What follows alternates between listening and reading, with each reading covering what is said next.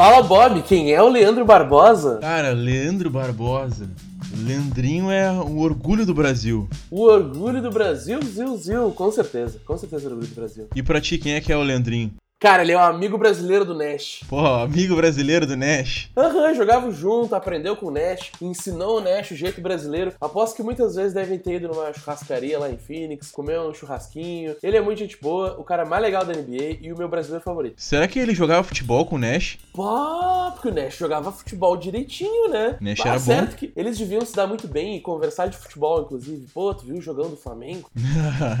Mas é, o Leandrinho é um cara gente fina, basicamente levou o que a gente tem de melhor aqui no Brasil pra cultura americana. Os caras assimilaram isso de um jeito muito massa. E não tem quem não goste do Leandrinho. Todo mundo gosta do Leandrinho. Não dá, não dá pra não gostar do cara. Ele é um cara simples, é um cara humilde, gente boa. Ele incorpora tudo que a gente tem de massa no Brasil, inclusive dessa cultura que a gente valoriza muito pouco, tipo, da família, de, de gostar da mãe. Ele tem treta e liga pra casa, aqui do outro, lado, do outro lado do mundo, liga pra cá pra saber, sente falta da família mesmo morando lá. E, tipo, ele é um cara muito simples. Ele é um cara muito simples, ele é um cara muito honesto, transparente, que é muito legal desse. Não tem quem não goste do Leandrinho, não dá pra gostar. Sim. Então, esse é um episódio de figurinha da NBA e do Leandrinho. O Leandrinho é esse G, armador, tem 36 anos. Dependendo de onde tu procurar, a, a altura dele muda um pouquinho, mas ele tem 1,92 segundo o Wikipedia. Já jogou 14 temporadas na NBA e foi campeão com o Golden State Warriors em 2014 e 2015. Tu acha que ele era um dos Step Brothers também, Bob? Um dos Splash Brothers lá?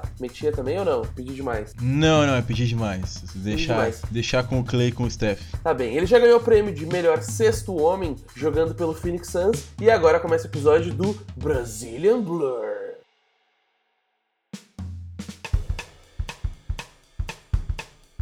É, o que, que tu achou do meu Brazilian Blur, narrador de trailer de, de filme, hein? Ficou bom? Legal, legal. Tiozão Não, de obrigado. rádio. Não, eu tô, eu tô treinando pra virar tiozão de rádio. Semana passada já foi com a musiquinha e agora é mais um episódio do podcast Figurinha da NBA sem musiquinha, onde todo, o programa de toda semana eu, Pedro Laguna, E eu, Otavinhas. a gente ajuda vocês a completar o álbum colando uma figurinha de cada vez, contando as histórias, fofocas, explicando o estilo de jogo do cara e trazendo tudo isso pra NBA de hoje, pra que todo mundo saiba o que esperar, o que assistir no jogo, entender os principais assuntos e saber o que, que tá rolando na semana. Essa semana, o episódio do LB brasileiro Leandrinho Matheus Barbosa.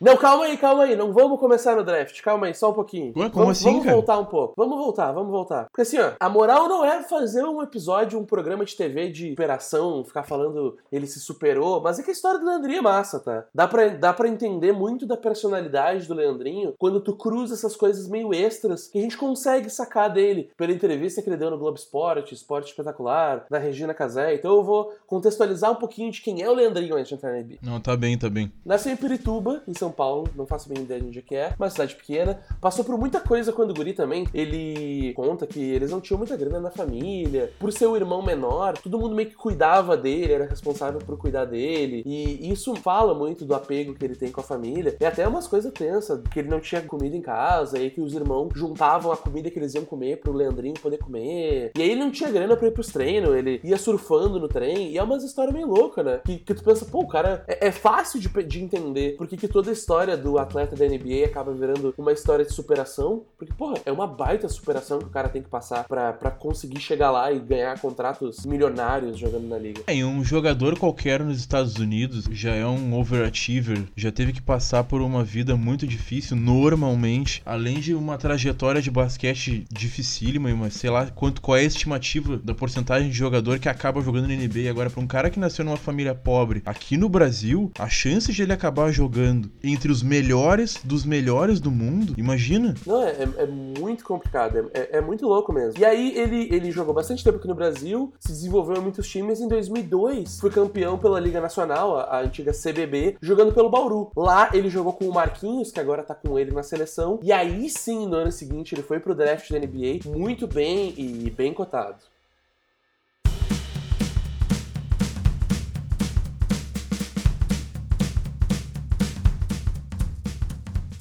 Então, draft 2003, né? Será que esse aqui é o melhor draft da história? Será que a gente já, já conseguiu fazer tu mudar de opinião? Não, eu vou seguir em cima do muro. Tem o draft 96, tem lá Tá o bom, draft tá. do Michael Jordan, tem o do Larry Tá. Bird e do Magic Johnson. Eu vou ficar em cima do muro. Tá, entendi, entendi. Mas vocês têm o LeBron. Esse tem o LeBron. Ah, que droga, tudo bem. Mas um draft monstro. A gente já falou desse draft antes no episódio do Carmelo Anthony, porque é um draft muito legal. Foi o draft que o Carmelo entrou, o Chris Bosh, o Dwayne Wade, o Boris Deal e o Leandrinho. Foi um dos berços dessa nova era da NBA que trouxe diversas transformações. É, basicamente de 2003 pra cá foi quando começou a se sedimentar o estilo de jogo mais rápido, bola de três que a gente tem hoje. Os jogadores ficando cada vez mais leves, é, novas posições. Hoje não tem, por exemplo, aquele pivô pesadão que consegue jogar sem ter um bom passe. Uh, a ideia que os caras têm de sucesso na NBA, aliando um bom basquete com títulos e também de conseguir jogar no mesmo time com os brothers. E essa coisa toda de ver a NBA como uma comunidade e não com o pessoal, cada um dividido em seus times e nas suas rivalidades. Esses dias eu vi uma frase que eu achei muito legal, que era do antigo comissário da NBA, que é tipo o presidente das operações da NBA, falando que antes dele assumir, os jogadores estavam, tipo, no fundo do poço de quando a gente fala de uma celebridade da mídia. E hoje em dia a gente pega como jogadores como LeBron e outros jogadores são tidos como o mais alto escalão de uma celebridade, de voz, do quanto eles são importantes, da influência que eles causam nas comunidades. E, e dá pra pegar que veio muito essa galera desse draft 2003. O, o Leandrinho tava nessa turma. Ele chegou a ser cotado pra ser uma pique muito alta, sendo a 11 primeira pique, só que com uma lesão no quadril e algumas desconfianças de toda a barreira linguística, ele acabou caindo umas posição abaixo. E, e nessa época já era brabo também de um, de um brasileiro entrar na NBA, era diferente, né? É, a gente tinha o Nenê, que tinha chego, se não me engano, um ano antes. Mas a NBA naquela época ela não, era, ela não era uma liga tão internacional quanto é hoje. Ainda existia um preconceito muito grande com europeus, brasileiros, argentinos que chegavam por lá. Então eles não tinham essa estrutura toda pra recepcionar um cara que daqui a pouco não conhece bem o inglês, não conhece bem a cultura deles. É, é brabo. Tanto que o próprio Suns, que entrou no draft disposto a ir atrás de um PG, como o Leandrinho que tava lá, não abriu mão de pegar um cara antes, pegou um PF, um power forward mais estabelecido na Liga Europeia, que acabou no final nem indo jogar, jogou quatro anos e caiu fora. E quem acabou escolhendo o Leandrinho foi o Spurs, em 28º, já decidindo que ia trocar o Leandrinho com o Spurs por uma pick do, de- do ano de 2005, que acabou virando o David Lee, que é um jogador incrível também, um ótimo jogador. E, e aí traz o assunto de mais ou menos de, tá, mas peraí, tu trocou meio que a pique, uma escolha, tu trocou, eu troquei a escolha. Explica pra mim como é que funciona esse negócio de escolha de draft. É, basicamente, naquele ano de 2003, o Spurs já tinha um time montado, brigava frequentemente por títulos e eles não queriam ter que ser obrigado a draftar um jogador a mais e que esse jogador passasse a ocupar espaço na folha salarial. Então, como cada time a cada ano recebe duas escolhas pro draft, naquele ano o Spurs resolveu abrir mão, né, trocando pro Suns, para que o Suns na contrapartida mandasse uma escolha dois anos depois de 2005, porque naquele momento não era conveniente pro, pro Spurs receber. Tanto é que o Spurs mandou a pick de número 28, sabendo que receberia uma, uma pick relativamente alta, acabou recebendo a pick que veio a ser a pick de número 30. Então ficou elas, elas por elas, basicamente só mudou o ano. Muitas vezes acontece de daqui a pouco um time, por exemplo, eu tô observando um jogador que ele só vai vir no ano seguinte. Então eu vou lá, ligo pro Laguna, que é o general, general manager de um outro time digo, olha só, não tá afim de negociar que eu não quero fazer, participar do draft desse ano. Aí de repente nesse draft tu fica com duas picks, o que que tu acha? E pode ser que dependendo da situação que tiver o time dele, ele aceite. É, isso é muito legal de pensar. Essa pick é uma das mecânicas mais legais, eu, eu acredito, de emparelhamento dos times e criar uma liga que não é tão desbalanceada. Porque não só a regra do teto salarial, mas também a regra de que o pior time escolhe primeiro.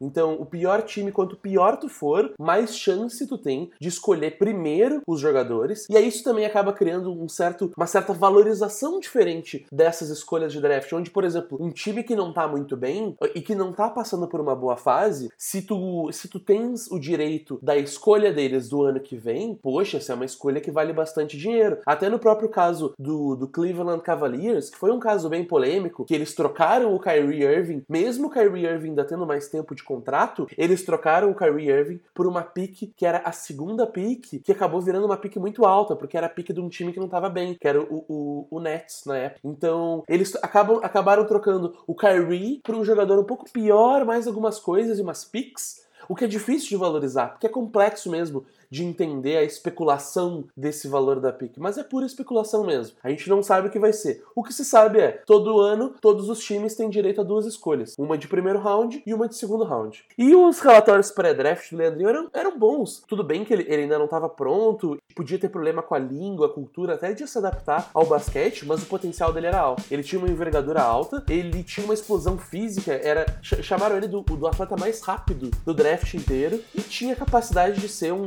um armador meio especialista em defesa por todo esse tamanho dele. Só que não foi bem assim a trajetória do Leandrinho.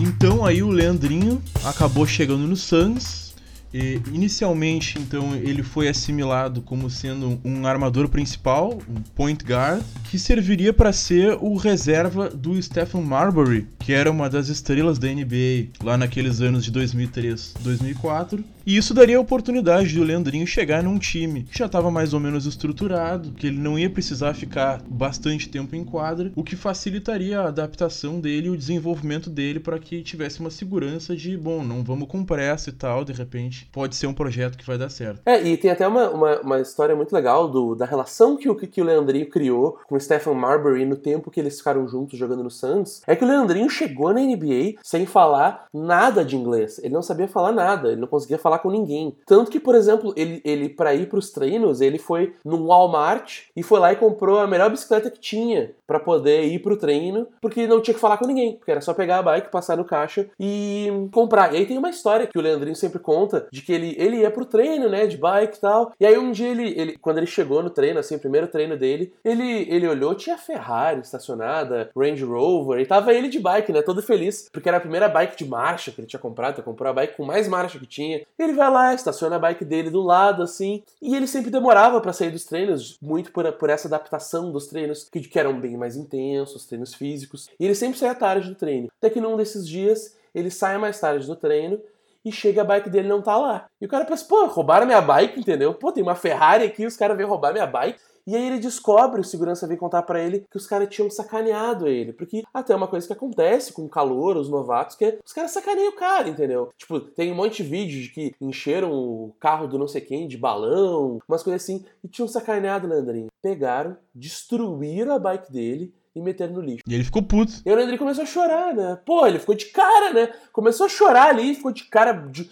metade de raiva, e todo mundo meio que apontava para ele e começava a rir e tal. E aí nisso o segurança entrega para ele uma, uma chave de carro para ele, e ele aperta o alarme e era um Cadillac gigante lá que o Stephen Marbury tinha comprado para ele. E, e, e, o que é muito legal é que todo mundo abraçou ele, dizendo que, cara, olha só, tu venceu, a NBA agora está na NBA, a tua vida é diferente. E foi o Stephen Marbury que comprou o carro pra ele. Só que aí que eu, o que eu penso que o que mais fala sobre a personalidade do Leandrinho é o seguinte: ele mesmo conta que no dia seguinte ele foi lá e comprou uma nova bicicleta. Muito legal, né?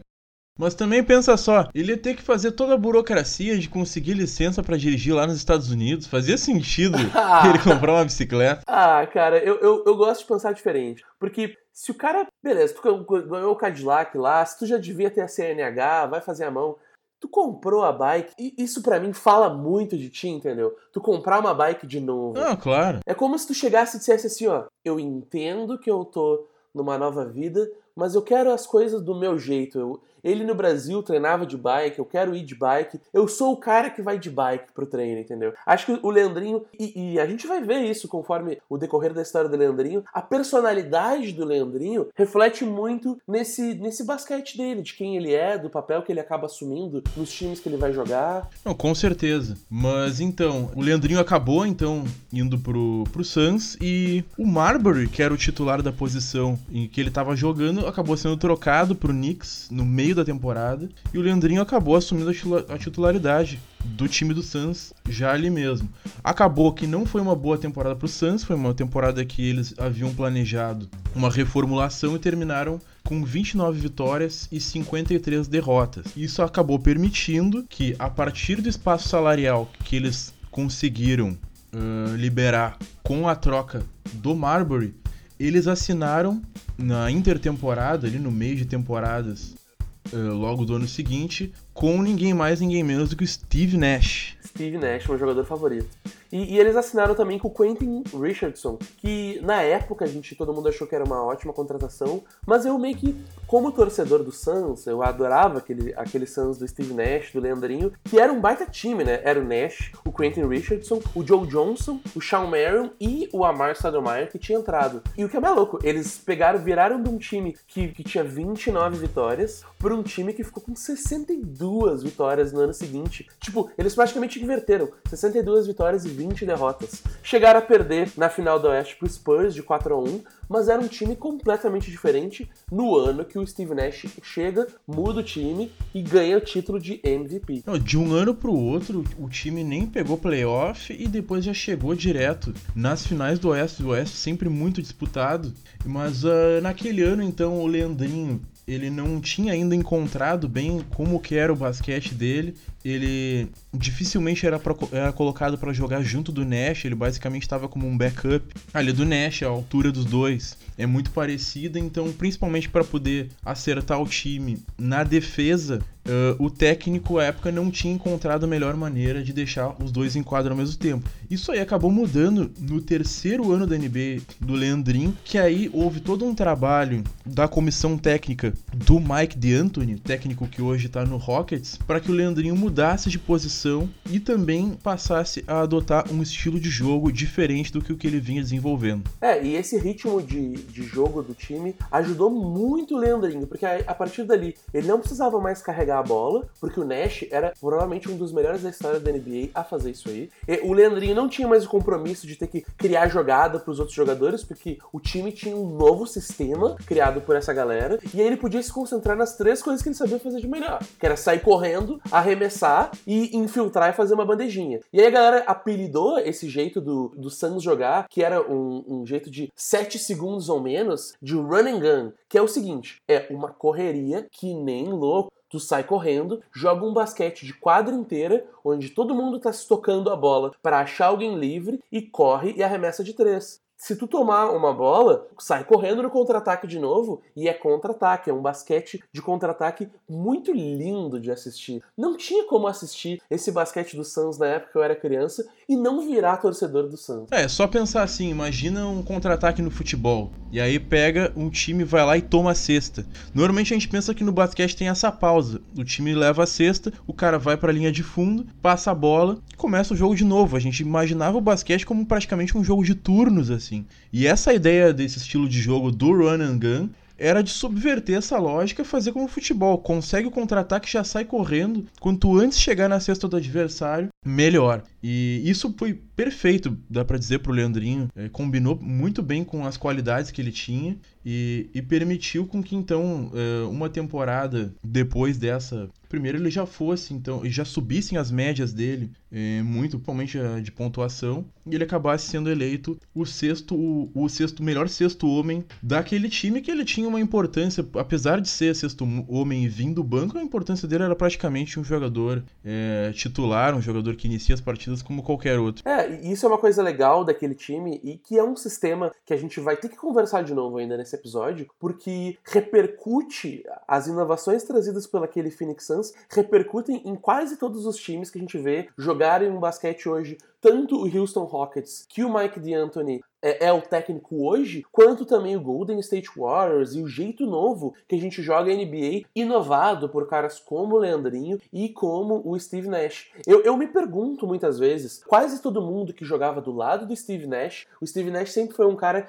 que gerenciava muito quem fazia a cesta, gerenciava o ego de todo mundo, distribuindo o jogo. É, coisas muito inteligentes que ele fazia, do tipo, por exemplo, se ele via que alguém tava tendo um jogo meio ruim, o cara tava errando as bolas, o, o Nash armava uma jogada pro cara fazer uma cesta fácil e começar a recuperar a confiança dele. E, e num sistema assim, caras como o Leandrinho, muito especialistas de correr fina e finalizar, acabam se sobressaindo muito, principalmente pensando que o Leandrinho conseguia manter a correria do Suns vindo do banco, como sendo o primeiro reserva que entrava em quadra com a segunda unidade do time, que ia meter uma baita correria em cima dos reservas do outro time. É, a única pena, né, que esse time do Suns ele não conseguiu ser campeão da NBA sequer, ele conseguiu chegar numa final da NBA. Era um time muito legal de assistir. É, Para os padrões de hoje, como tu mesmo já adiantou, ele não é tão revolucionário, mas naquela época o estilo de jogo era realmente muito impactante. E eles acabaram tropeçando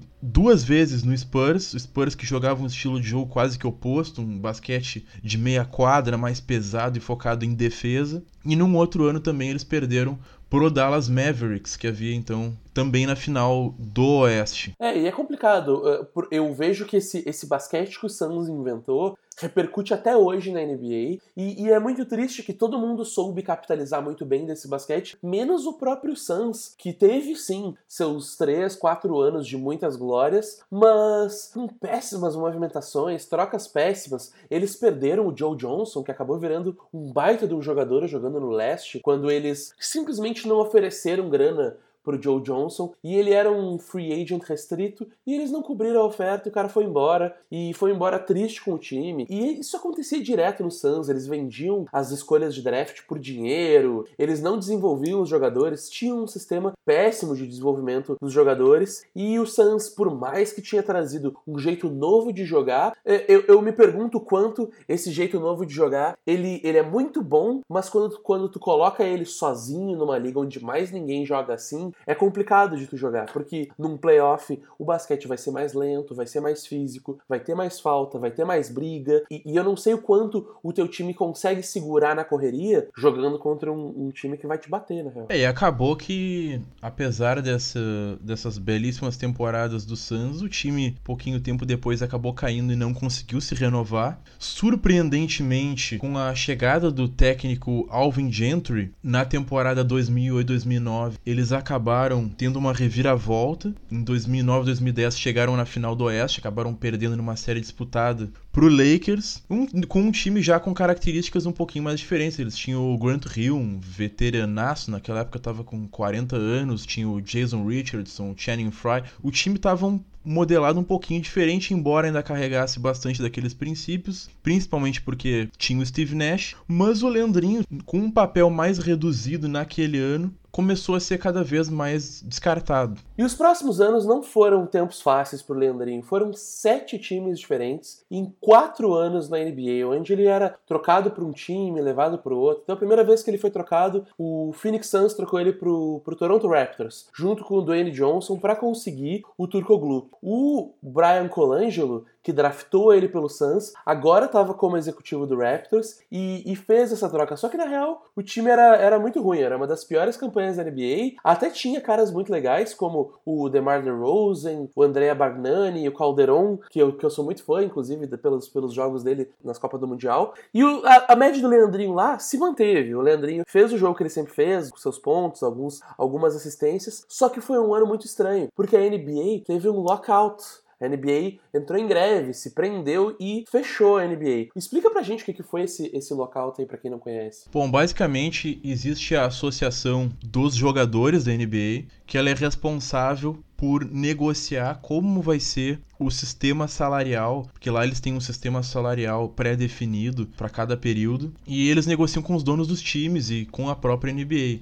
Acabou que naquele ano a negociação não avançou, os jogadores obviamente queriam dividir mais o dinheiro a favor deles, enquanto que os donos do time não queriam abrir mão. E os jogadores fizeram a ameaça então de que não entrariam em quadra, que a temporada seria atrasada, consequentemente a NBA perderia milhões com isso. E bateram o pé, os donos do time também não quiseram abrir mão e o campeonato acabou que começou só no Natal. Exato, e, e o que foi mais louco é que nesse ano o, todos os jogadores cada um. é, Foi um ano muito louco pra quem é fã da NBA, porque tinha o Kevin Durant jogando nas quadras em Nova York, era a galera jogando na rua, não tinha o que fazer, tinha que seguir jogando. E aí nisso, quando a NBA tava parada, o Leandrinho veio jogar no Flamengo, de agosto a dezembro, e com essa temporada começando só no Natal, ele acabou ficando pouco tempo no Raptors, e essa presença do Leandrinho já não fazia mais sentido nesse Raptors que estava em reformulação. Ah, então o Raptors como não fazia sentido mesmo. O Raptors acabou se remodelando, principalmente eh, ao redor do DeMar DeRozan, tanto que acabou trocando no ano seguinte também o, o Andrea Barnani e o José Calderon. Então mandaram ele pro Pacers, Pacers que estava procurando naquele ano de 2012 um reforço extra para os playoffs, já que eles tinham que encarar o Miami Heat, o novo Miami Heat que tinha o LeBron, o Dwayne Wade e o Chris Bosh.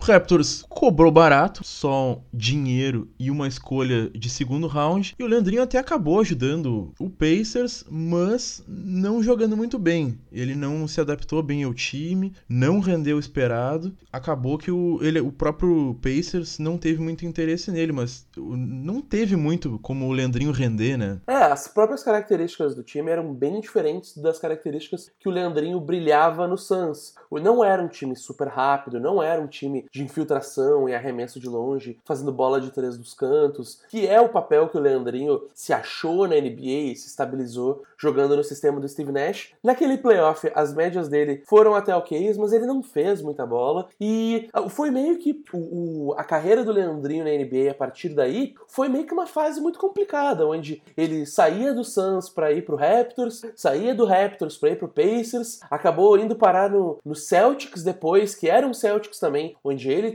tentou, ajudar e lá ele acabou se machucando, rompendo o ligamento cruzado do joelho em fevereiro de 2013 e a fase e a vida do Leandrinho deve ter virado de cabeça para baixo, onde nisso ele é mandado embora do Celtics e vai jogar no Wizards, só que nem conta e ao se recuperar da lesão, vai e volta pro Brasil para jogar no Pinheiro. Isso, ele durou pouco tempo no Celtics. Celtics, para contextualizar, era ainda aquele Celtics do Garnett, do Paul Pierce, já sem o Ray Allen. O Ray Allen tinha traído o pessoal, foi jogar no, no Miami Heat. Traído nada, acabou o contrato e ele foi embora. Não, ele traiu. Ele foi jogar no grande rival que havia eliminado os caras no ano anterior. Isso é uma grande sacanagem. E, mas enfim, o Paul Pierce e o Garnett já estavam idosos, um com 35, o outro com 36 anos, e eles estavam tentando conseguir um, talento que pudesse contribuir de imediato, mas o, o Rondo, o Rajon Rondo, que era o dono do time, acabou tendo a mesma lesão, inclusive, que o Leandrinho teve, então não teve muito como aquele time uh, ir pra frente. Então, bom, o Celtic se livrou dele, mandou ele pro Wizards, no Wizards ele nem entrou em quadra,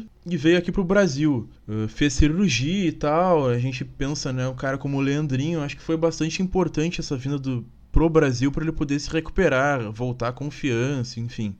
Total, total. Até porque ele sempre foi um cara muito apegado a como a, a, a, família dele, ao Brasil, ao basquete do Brasil. E deve ser também um certo conforto ser um cara onde na NBA tu, tu exerce uma função bem de um cara mais auxiliar nos times, onde muitas vezes tu, tu é oficialmente o cara que vai vir do banco para liderar a segunda unidade. E aí no Brasil teu basquete é diferente. Tu é um cara diferente dos outros caras, tu domina o jogo com mais facilidade e tu consegue te desenvolver melhor. Muitos dos jogadores da NBA, quando estão machucados, vão jogar nas ligas de desenvolvimento dos Estados Unidos. O Leandrinho fez fez a mesma coisa, só que veio jogar na NBB. Mas com essa vinda do Leandrinho pro Brasil, por mais importante que pudesse ser para ele recuperar a confiança e poder recuperar a forma física dele tranquilo, eu sinceramente eu fiquei com bastante medo de que ele não conseguisse mais voltar para NBA. É bem possível, é bem possível. Ele vem pro Brasil, a primeira vez que o cara vem pro Brasil, eu penso, tá, ele encerrou a carreira, acabou tudo que ele tinha para contribuir na NBA, os times não não confiam mais mais nele e agora ele vai jogar no Brasil, vai jogar no Flamengo e vai ser a, a, a, nova história dele, mas não foi isso, né? Não, não foi, surpreendentemente, né? Ou imaginando, pô, um basquete nível um pouco mais baixo e tal, com os jogadores, principalmente atleticamente, são bastante diferentes do que é a realidade lá nos Estados Unidos, mas ele mostrou que ele tava com a velocidade dele de volta, principalmente, e tinha alguns times interessados, dentre eles o Bulls e o Clippers, mas quem o Leandrinho realmente acabou considerando e optou foi o Phoenix Suns. Não, e foi, foi um ano muito legal. O Phoenix Suns, que já não estava passando por uma boa fase e que está na mesma fase, nessa fase de reconstrução até hoje, chegou a ter um jogo absurdo, fez quase 40 pontos, maior pontuação de um brasileiro na NBA nessa temporada que ele estava no Suns. E aí que foi o mais louco. Depois que acabou esse, esse contrato com ele, sem nenhum contrato na NBA, ele foi jogar em 2014 o Mundial pela seleção brasileira, que era uma seleção brasileira muito legal, né? O Leandrinho, o Nenê, o Thiago Splitter, toda a galera que a gente segue e, e vê, e que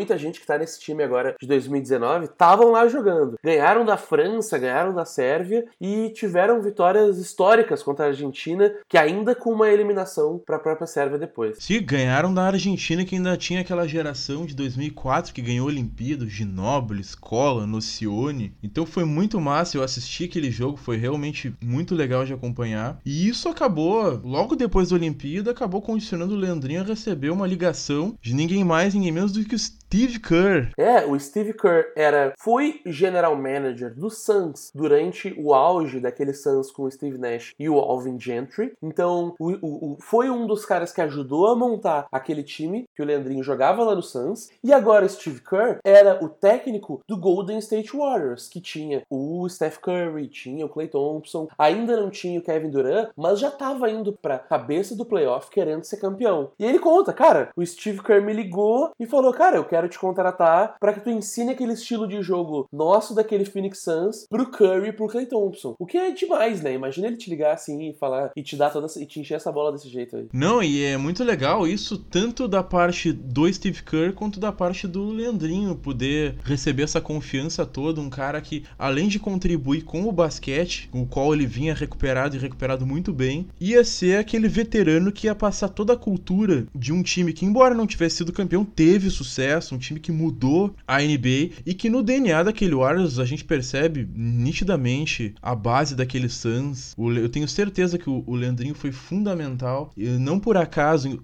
logo que o Leandrinho chegou, no mesmo ano foram campeão. Não, não é coincidência, né? No ano que o Leandrinho chegou, o Steve Kerr contratou o Steve Nash para ser um dos assistentes técnicos do Warriors e, é legal o Leandrinho contar até o quanto que o, o Nash, quando era coach, não era o mesmo cara, tipo, ele era sério, ele era brabo, e o Leandrinho queria fazer as mesmas galinhagens que ele estava acostumado, e o Nash não, não entrava. E com essa, essa equipe que fez parte daquele Phoenix Suns antigamente do Run and Gun, eles podiam recriar o Run and Gun agora com ferramentas diferentes, com um time que estava dando uma baita estrutura para desenvolver o Steph Curry e os outros jogadores que eles estavam draftando e criar uma nova cultura naquele time, que era para ser um time novo, um time mais legal. Sim, é um time que além de conseguir conservar aquele talento ofensivo todo. Aliás, conseguiu ampliar com os Splash Brothers, Steph Curry, Clay Thompson, bola de três. Eh, também conseguiu ser importante defensivamente. O que o próprio Leandrinho, coisa que não tinha caracterizado ele ao longo da carreira, conseguiu levar pro Warriors. O Leandrinho, naquele momento, ele já não era mais aquele cara de bola de três, de correria e tal. Ele também tinha um papel muito importante na defesa. Ele, uh, além de ser um cara que vai fazer aquela bola de confiança. Muitas vezes o jogo tá tava numa situação complicada e tal, colocava pro Leandrinho, ele metia aquela bola de três. Todo mundo já esperava que precisava de um veterano para fazer. E é muito legal de assistir no documentário do Warriors campeão em 2014, como que eles é, é, era um time de uma galera novata, uma galera nova, que tava aprendendo a jogar, tava se desenvolvendo no próprio Golden State Warriors. E o Leandrinho conta que, por exemplo, eles eram muito próximos, eles saíam junto, brincavam junto. Se um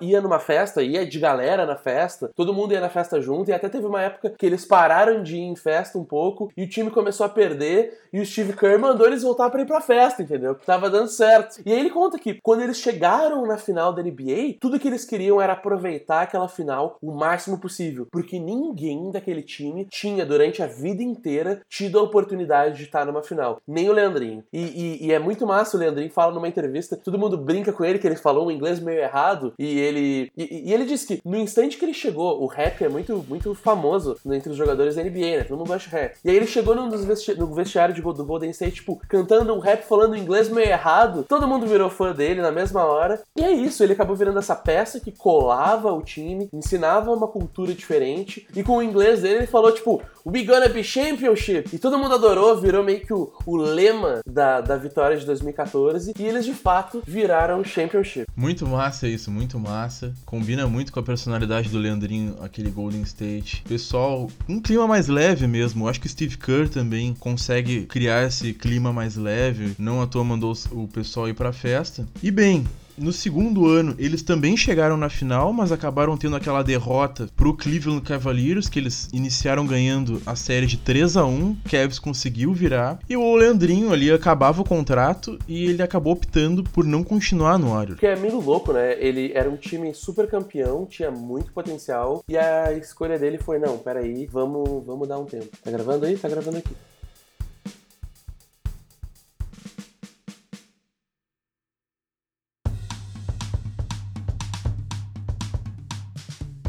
Foram muitos anos de glória no Golden State Warriors. Foram a primeira vez que ele foi o, o segundo brasileiro a ser campeão, o que é super massa quando a gente para pra pensar no, na carreira do Leandrinho. Só que logo quando ele estava indo para ir pro terceiro ano do Leandrinho, no Golden State Warriors ele sempre aceitava contratos mínimos, que é o que se chama do mínimo de veterano. É uma conta que existe lá, que é o mínimo que tu pode dar para um jogador de acordo com o quão veterano ele é já na liga. Isso que é complicado, porque esse mínimo de veterano é, é, é, é, uma grana pequena quando a gente compara a um salário que um time de fato pode te oferecer. E ele acabou tendo que sair do, do Golden State Warriors para aceitar uma proposta do Phoenix Suns, que ofereceu para ele 8 milhões de dólares total por dois anos de contrato e coisa que ele não ia conseguir tanta grana assim no Golden State Warriors. E tem até uma história que tu me contou e o Kevin Durant ligou para ele, é isso? Isso, o Kevin Durant recém estava chegando no Warriors, então evidentemente ele estava chegando com um contrato máximo, sei lá, por volta de 30 milhões. Isso aí praticamente inviabilizava que o, Warriors renovasse com aqueles caras que estavam tendo contrato expirado. Só que o Durant chegou lá e achou que tava com a expectativa de que ele ia jogar com o Leandrinho também. Não era só os Splash Brothers que ele queria, ele queria o pacote todo. Aí, mano, e tanto é que ele mandou uma mensagem pro Leandrinho dizendo: Meu, olha aqui, ó, eu vim pra cá e eu achei que tu ia jogar com nós. Quanto é que tu quer pra ficar? Que a gente dá um jeito, a gente resolve. Mas aí o Leandrinho falou, né, que ele tava voltando pro time que tinha draftado ele, que ele tem toda uma história lá e que realmente eles tinham oferecido uma grana que ultrapassava esse mínimo de veterano e que, portanto, o Warriors, que já tinha excedido o teste, o máximo salarial, não ia poder equiparar. Então era isso.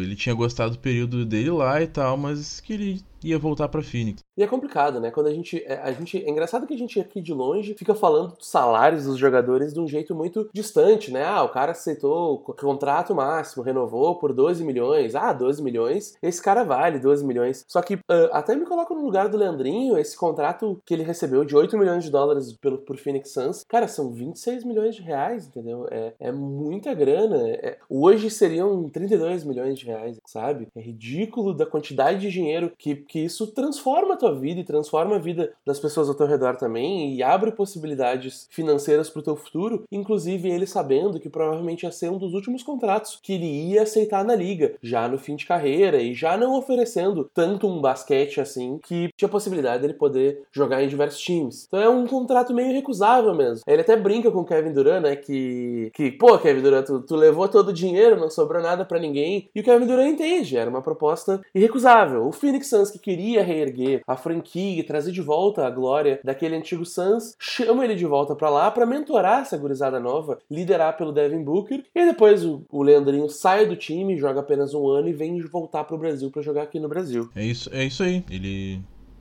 fez esse papel, exerceu o papel por um ano só, acabou não ficando no segundo. Mas por mais legal que fosse o Leandrinho, por mais que de repente ele tivesse levado mais pessoas para ir no estádio, o problema do Phoenix Suns ali era um problema mais institucional mesmo, com o pessoal quem gerencia o time de fato. E acabou que eu gostaria que o final de carreira do Leandrinho tivesse sido no Warriors, de repente disputando o título de novo, mas eu acho que bom, ele fez o melhor para ele. Que legal que ele depois pôde voltar ao Brasil e seguir jogando. E, e ele, ele tá jogando agora no Brasil, jogando também a Copa Mundial de Basquete agora e deixa pra gente um legado muito massa de, de um brasileiro que foi, foi pra gringa jogar um basquete do jeito dele, ajudou a inovar o basquete, fez parte de um dos times mais inovadores e mais revolucionários da nossa geração de basquete, foi chamado para trazer o impacto que aquele time teve num time, agora sim, o time mais influente da nossa década, que esse Golden State Warriors louco é, que foi campeão, foi. Cara, esse time foi recordista recordista de vitórias, com 72 vitórias, jogando nesse novo estilo de jogo. É um time bizarro e, e, como tu disse, não coincidência que foram campeões logo no ano que o Leandrinho chegou, trazendo uma cultura diferente, ensinando um jeito de jogar e um jeito de ser como pessoa no vestiário diferente também. E vai para casa agora com título da NBA, muito duas medalhas de ouro na Copa América e sendo o meu jogador brasileiro da NBA favorito. Não, exatamente. Acaba que o legado do Leandrinho na NBA é justamente este, poder ter contribuído com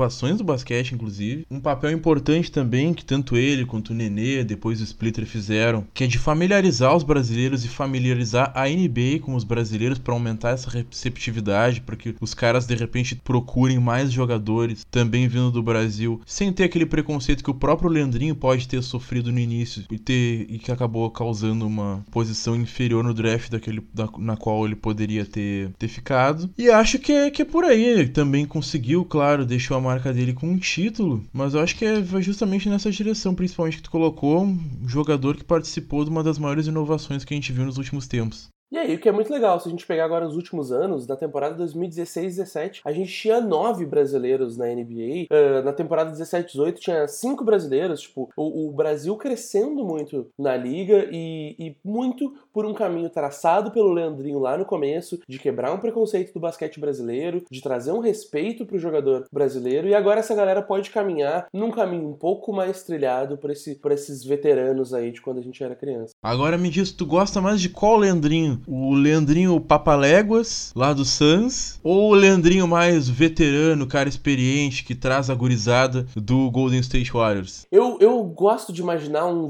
um Leandrinho veterano. Chega pra gurizada e diz assim: ó, não, agora terminou o jogo, nós vamos tomar uma cerveja, entendeu? Lá no Brasil a gente é diferente, o cara mostra pra ele como é que é o bagulho aqui. Leva uma bola de futebol para jogar uma pelada entre os treinos, sacou? Eu gosto de imaginar esse Leandrinho diferente aí. O cara é super gente fina, veteranão. Eu consigo imaginar ele chegar pro Steph Curry e dizer assim, ó, não, hey Steph, do this, do this, don't do this. Não, e, e também eu imagino assim, ele não é, vai ser aquele cara que vai dar uma mijada no Steph Curry, mas é o cara que vai estar tá lá todo dia e vai liderar principalmente pelo exemplo. Isso que é legal. Isso eu acho legal. Claro, não tem, não tive essa convivência com o Leandrinho, mas é o que a, gente, é a imagem que a gente tem dele. É, e é o, é o que ele, era o que ele, o Steve Kerr queria dele no time, sabe? Que ensinasse como que se toca um time, tanto no vestiário vestiário quanto em quadra. E ele ajudou. Pôde ser, foi importantíssimo em diversas vitórias do Golden State Warriors na temporada e nos playoffs. Então, cara, é um legado incrível. E outra, volta para casa com o um anel, né? É muito legal. Imagina ter um anel da NBA. Eu queria, eu queria um do Golden State Warriors, panelinha.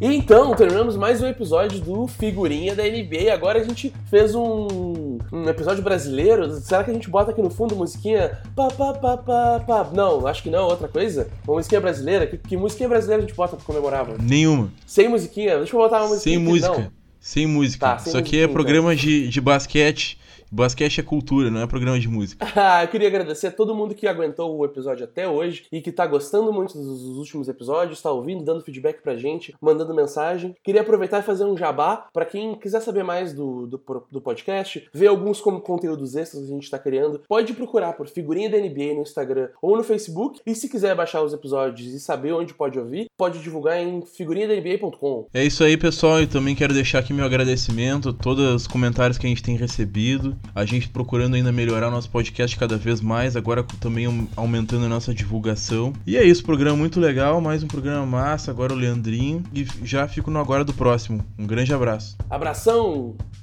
And this year's MVP is a player who didn't start in a single game until these finals. This year's Bill Russell MVP, Andre Iguodala.